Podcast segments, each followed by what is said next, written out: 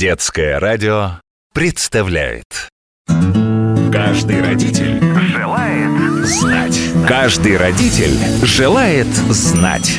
Программа для пап и мам на Детском радио Добрый вечер, уважаемые мамы и папы, бабушки и дедушки. Давайте считать наше родительское собрание открытым. С вами ведущая Елена Самойлова и не устаю повторять, что наша программа предназначена для родителей, а не для наших юных слушателей. И иногда в ней звучит информация, которая для малышей пока еще лишняя.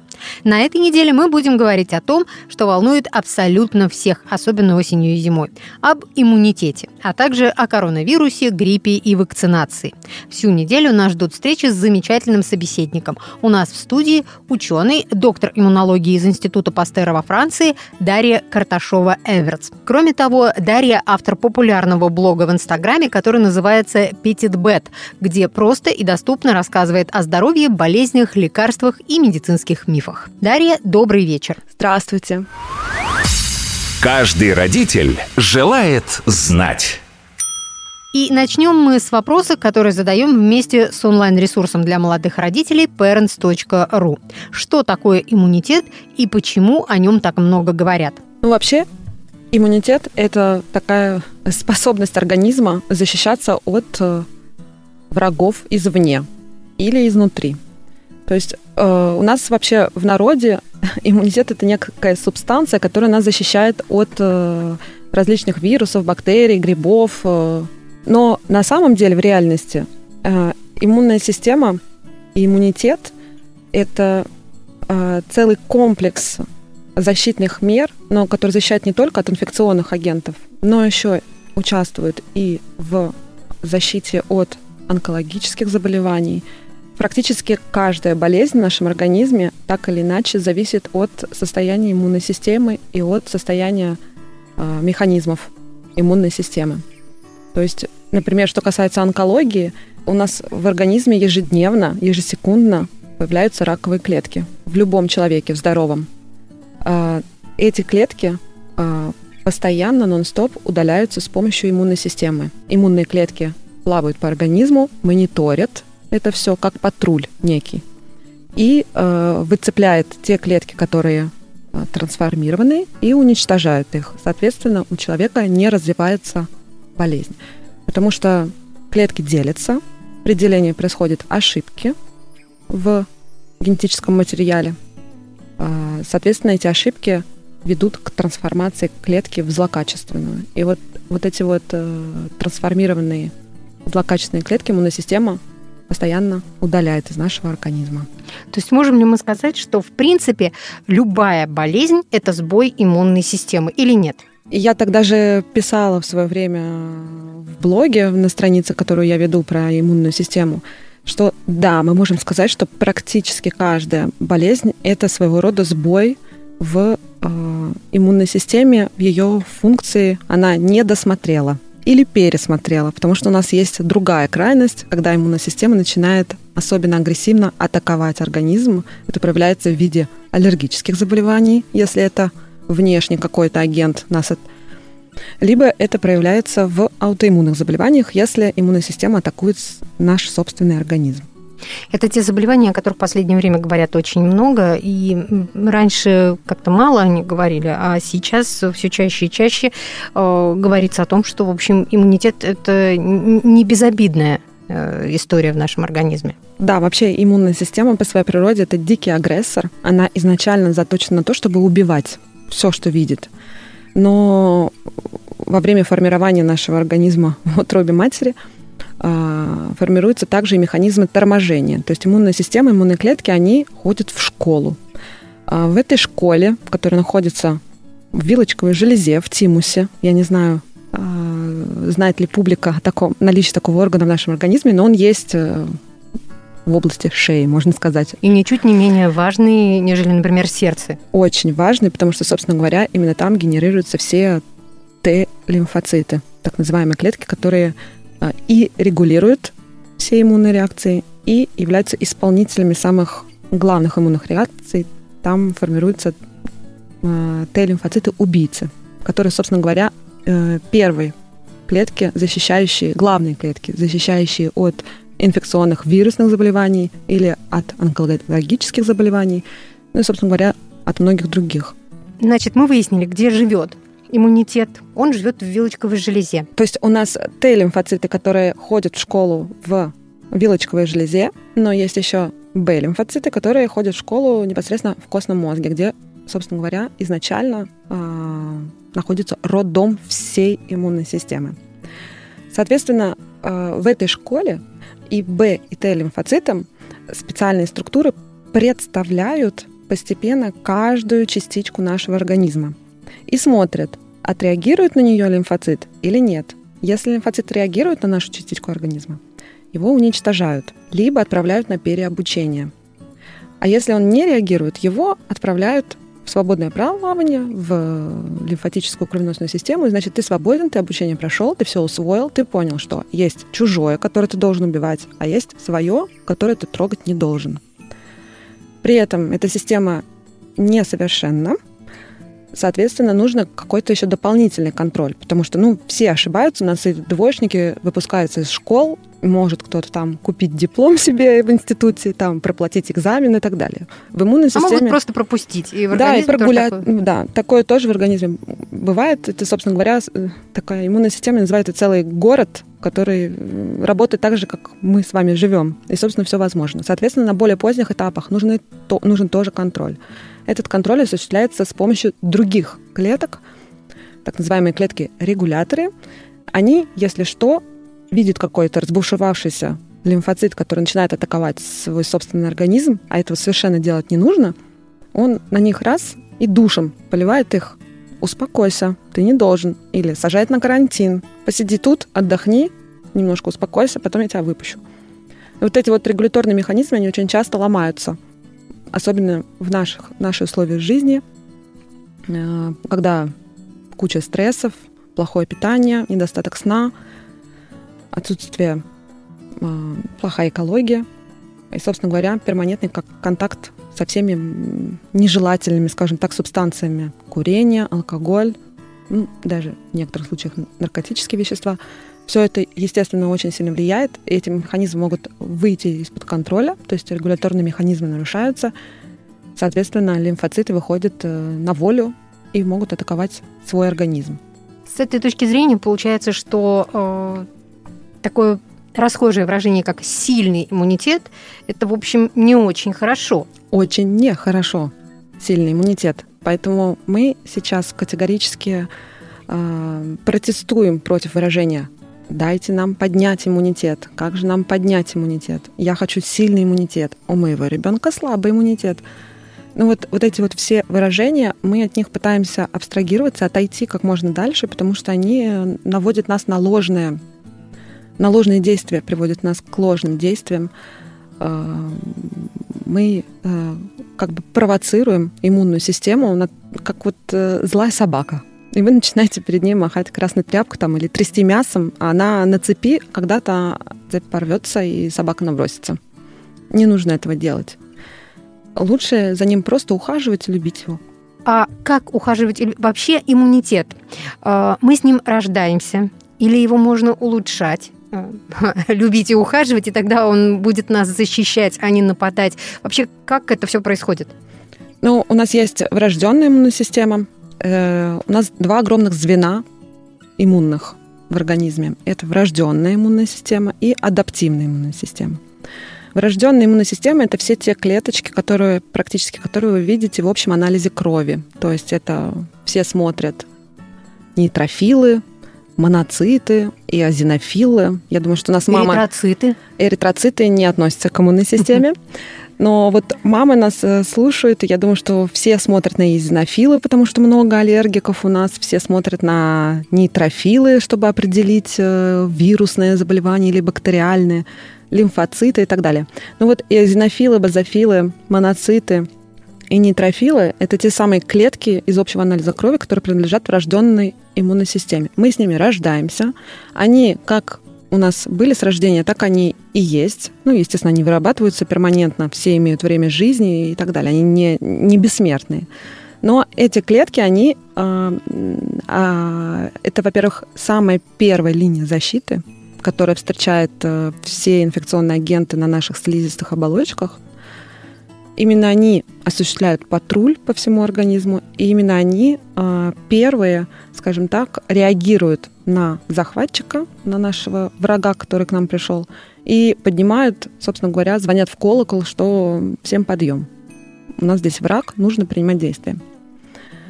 Также у нас есть адаптивная иммунная система. Это клетки лимфоциты. Вот как я сказала, уже есть Б-лимфоциты. Они впоследствии будут вырабатывать антитела, о которых все сейчас говорят. И есть Т-лимфоциты, которые подразделяются. Это сложно, но нужно. Они подразделяются на регуляторные Т-лимфоциты и Т-лимфоциты-убийцы. Собственно говоря, а, вот эта адаптивная иммунная система, она обучается. Она обучается каким образом? Чем больше мы контактируем с различного рода патогенами бак, э, или не патогенами, но бактериями, вирусами, грибами, червяками и так далее, тем она больше учится и запоминает. Ее главное свойство, что она может запомнить э, врага, с которым она уже виделась, и при повторной встрече она его вспомнит и тут же убьет. Тогда как первая наша врожденная иммунная система, она не способна запоминать вот в этом смысле. То есть она сразу же не разбирает, кто перед ней. Просто борется. Просто враг, значит, я его убиваю. А адаптивные лимфоциты, они прям узнают конкретно. Они, каждая клеточка специфична к своему врагу. И, значит, вот он плывет, о, ты мой враг, я тебя должен убрать. Отдельные отряды, если вот Отдельные отряды, да, абсолютно. И они все клонами одинаковые, то есть э, размножаются клонированием. Собственно говоря, каждый похож на другого. И для каждого патогена свой отряд. Э, люди плохо себе представляют, но наше тело, оно все покрыто микробами самого разного толка. То есть на коже, везде. Фактически, если вы сидите без движения, вы никогда не находитесь без движения, потому что на вас все кишит микробами, которые всегда в движении. Соответственно, для того, чтобы... Но при этом мы не болеем, несмотря на то, что у нас куча микробов и внутри, и снаружи, везде, и вокруг нас. А, почему это происходит? Потому что, во-первых, мы... А, иммунная система, она договаривается. То есть, да, эти, это микробы, но они как бы нашли э, друг с другом, иммунная система, этот микроб, который на вас живет, они нашли контакт и договорились. Ты меня не трогаешь, я тебя не трогаю. И мы с тобой в балансе. Если что, ты мне поможешь, если что, я тебе помогу. Собственно говоря, вот в этом э, экилибре, скажем так, балансе мы существуем. То есть так называемая толерантность иммунной системы. Она терпит. Она терпит присутствие нашей флоры, собственно говоря. Мы и при этом флора не атакует.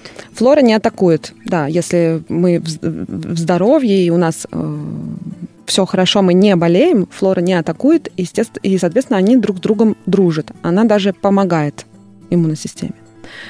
Э, что происходит у нас, э, в принципе, почему так появляется, ну вот мы говорили с вами об аутоиммунных заболеваниях, почему такой всплеск э, у нас с вами очень изменился образ жизни в течение по сравнению с тем, когда формировался наш организм как таковой. Вот последние сто лет у нас произошла, грубо говоря, урбанизация. Мы из деревни все переехали в город и стали пользоваться доместосами, фейри и прочим. Стали стирать одежду ежедневно и так далее и тому подобное. Иммунная система, если раньше она постоянно сталкивалась э, с микробами, с бактериями, с флорой окружающей среды, ей было чем заняться. Она постоянно вынуждена была обезвреживать что-либо. То есть ее агрессивность... Работать. работать. Ее агрессивность была направлена на конкретного врага, чтобы защищать организм. Сегодня ей фактически э, людей, которые живут в городе, ну, грубо говоря, по сравнению с тем, что было раньше, ей нет кого защищать, и она большей частью сидит без дела. Когда такой агрессор сидит без дела, ему не от кого защищать организм, крепость свою, он начинает что делать? Он начинает... Разрушать от... крепость. Разрушать крепость, атаковать самого себя. Потому что ей нужно куда-то свою энергию деть, а деть ее негде, некуда. Это так называемая гигиеническая гипотеза. А, и также эта гигиеническая гипотеза, она имеет несколько составляющих. Там входит и теория старых друзей. Это то, что раньше у нас было много очень инфекций, инвазий, гельминтных инвазий, то есть глистов дети болели глистами, заражались и, собственно говоря, э, ну, их лечили. Занимали таким образом свою иммунную систему. Их лечили или оно само проходило, но тем не менее инвазии эти были. И они были частые, постоянные, иммунной системе было чем заняться. А, тут важно отметить, что а, против глистов у нас борются клеточки и эозинофилы, и антитела, так называемые иммуноглобулин Е. Это абсолютно те же самые структуры, которые генерируют аллергические реакции в организме. Соответственно, как только мы перестали заражаться глистами, появилась... появилась аллергия. Ну, как бы они раньше, естественно, были, но просто не в таком количестве, как сейчас. Сейчас это просто какой-то бич, можно сказать. Ну, я не могу не сказать, есть и гипердиагностика, естественно, но тем не менее мы видим большой рост аллергозаболеваний или аутоиммунных заболеваний. Соответственно, когда вот, как вот сказали, глистов нет, она начинает э, атаковать э, внешние аллергические субстанции какие-то. Э, и вот эта вот теория гигиены заключается в том, что в деревне у вас по сравнению с городом намного больше грязи, грубо говоря, с которой иммунной системе нужно бороться, обезвреживать и защищать организм. В городе ей этого делать не нужно, грязи нет. Мы 10 тысяч раз все моем, стерилизуем, кипятим, Раньше же вообще, вот еще буквально 20 лет назад э, все кипятили, с двух сторон выглаживали вещи, не дай бог, маленькому ребенку. Не помыть не... яблоко кипяченой водой. Да, или там не погладить пеленку с двух сторон и так далее и тому подобное. Вот все это не очень хорошо для иммунной системы, она этого не любит, она не любит стерильность. А, есть даже исследования, а, брали ну, оно не одно, естественно, просто я приведу в пример одно исследование. Два поселения. Одно а, полностью живет на ферме, причем у этих двух поселений абсолютно идентичный генетический фон. Ну, то есть это одна, скажем так... Э, семья. Семья, ну, да, нация одна у одной, э, значит, группы людей, они полностью ведут, э, скажем так, ну, так говорится, руральный образ жизни, то есть крестьяне. Они сами пашут в поле, они сами доят, у них нет никакого автоматизированного сельского хозяйства. Они все делают своими руками. Есть другая группа значит, жителей, которые используют автоматизированное сельское хозяйство. У них есть комбайны, у них более чистые дома. Они тоже живут в деревне, но все это более, скажем так, Стерильно. Стерильно, да. И, соответственно, посмотрели э, различия, есть ли различия в заболеваемости аллергическими болезнями, аутоиммунными болезнями, и оно порядка в 10 раз различается. То есть те, которые э, сами пашут в поле, э, доят коров э, и не имеют никакого автоматизированного производства, вот этого сбора урожая и так далее, у них у всех э, практически отсутствуют аллергические заболевания, там 1-2%, тогда как у тех, кто использует все эти комбайны и вот более чистые дома, более, скажем так, современный образ жизни, там разница в 10 раз, ну, по сравнению с первой группой. Собственно говоря, мы сейчас делаем все больше понимаем, что стерильность – это враг иммунной системе, что нужно бегать босиком по травке, а, оставить ребенка плескаться в луже, если он хочет. Естественно, не нужно прям поощрять, вот давай, давай, пей из лужи, ни в коем случае, естественно, потому что помимо того, что нам нужно тренировать иммунную систему, есть, безусловно, инфекционные агенты, которые могут нас и убить. Иммунная система совершенно не сто процентов справится со всеми вирусами, бактериями. Есть тяжелые инфекционные болезни, которые ну, смертельно опасны. Соответственно, мы бы не хотели. Нужен вот этот вот баланс между чистотой и грязью.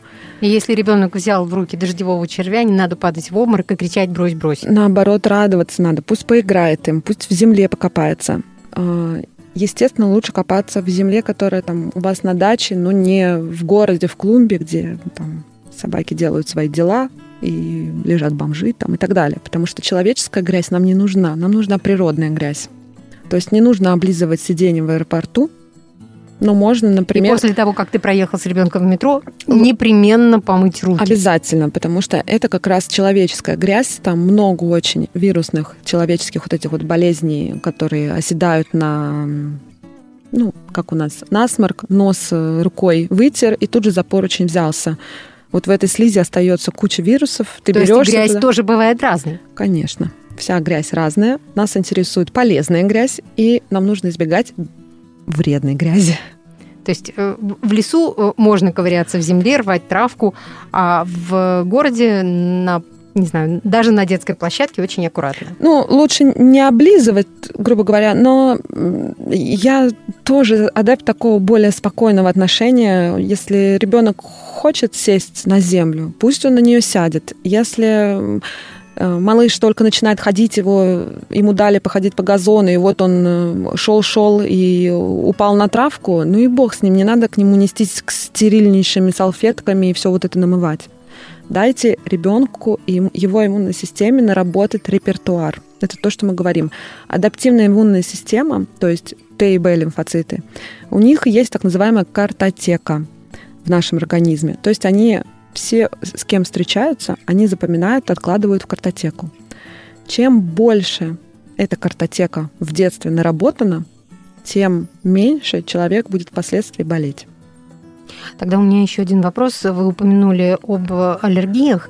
А, чем раньше ребенок сталкивается с различными, не знаю, продуктами, там какими-то веществами, то а, тем меньше у него впоследствии будет аллергии. Это тоже так работает? Именно так, да, работает именно так. То есть э, здесь очень важный момент, питание очень важно. Потому что у нас э, есть грудное вскармливание, есть искусственное вскармливание. Естественно, грудное вскармливание безоговорочно полезно, нужно. И если есть возможность кормить грудью, это нужно делать. Это связано не только, молоко это не только питание, это огромное, вот как вы хотите повысить иммунитет, кормите грудью, потому что в грудном молоке а, содержится огромное количество иммунных компонентов, которые мать передает ребенку, собственно говоря, через это молоко. Вплоть до того, что если мама ну, целует ребенка или она чем-то заболела, скажем так, инфекционной какой-то болезнь, ОРВИ это или что-то другое, у нее на слизистой оболочке она начинает вырабатывать специальные антитела слизистых оболочек, так называемый иммуноглобулин А. Иммуноглобулин А, он будет направлен специфично против тех патогенов, которыми мама либо болеет, либо просто столкнулась, но бессимптомно переносит. И эти иммуноглобулины А, они пойдут в молоко. И, соответственно, ребенок их получит и будет пассивно защищен через молоко матери. От... И еще и в картотеке это еще отметится? И... Нет, то в данном а, нет, случае да? не отметится, потому что это уже готовый продукт, просто это такая защита, защита вот на там 2-3 недели ребенка. Собственно говоря, он спокойно переживет плохое самочувствие маме, мамы и не заболеет, потому что мама ему через молоко передаст антитела. Мы говорим, что мама болеет, вы не перестаете кормить грудью. Очень редко, когда требуется какое-то прерывание, если используются какие-то очень тяжелые препараты, несовместимые с грудным скармливанием, то есть это связано не с болезнью, а ну, с тем, правило, какие да. лекарства. Какие лекарства, да. Но при этом большинство, там, даже если понадобятся антибиотики, большинство антибиотиков совместимы. Все это можно посмотреть, вся эта информация в общем доступе, специальные сайты совместимости лекарственных препаратов и грудного скармливания. Значит, вот это вот грудное вскармливание, помимо того, что вот, например, антитела, также там находятся всякие разные олигосахариды. Олигосахариды – такие специальные сахара, которые питают бактерии в кишечнике ребенка. А, бактерии кишечника ребенка очень сильно а, способствуют созреванию иммунной системы. У нас а, наибольшее количество всех иммунных клеток, иммуноглобулинов и всей вот этой вот иммунной защиты сосредоточено именно в кишечнике потому что именно там происходит наиболее массивный контакт со всеми инфекционными агентами. Именно там а, живут большинство наших бактерий, с которыми мы взаимодействуем. Именно там происходит переваривание пищи. А когда ребенок начинает знакомиться с миром, он все тянет в рот? Естественно. И, собственно говоря, не нужно этому препятствовать. Каждый родитель желает знать. Друзья, к сожалению, время нашей программы подошло к концу. В следующей программе мы продолжим беседовать с нашей замечательной гостьей. Напомню, у нас в студии ученый, доктор иммунологии из Института Пастера во Франции Дарья Карташова-Эбертс. Поговорим мы о том, надо ли укреплять иммунитет, а также о том, как перестать волноваться и начать по-настоящему заботиться о детском здоровье. Не пропустите 22 часа по московскому времени. Друзья, до встречи, всем хорошего вечера. Каждый родитель желает знать. Каждый родитель желает знать. Программа для пап и мам на детском радио.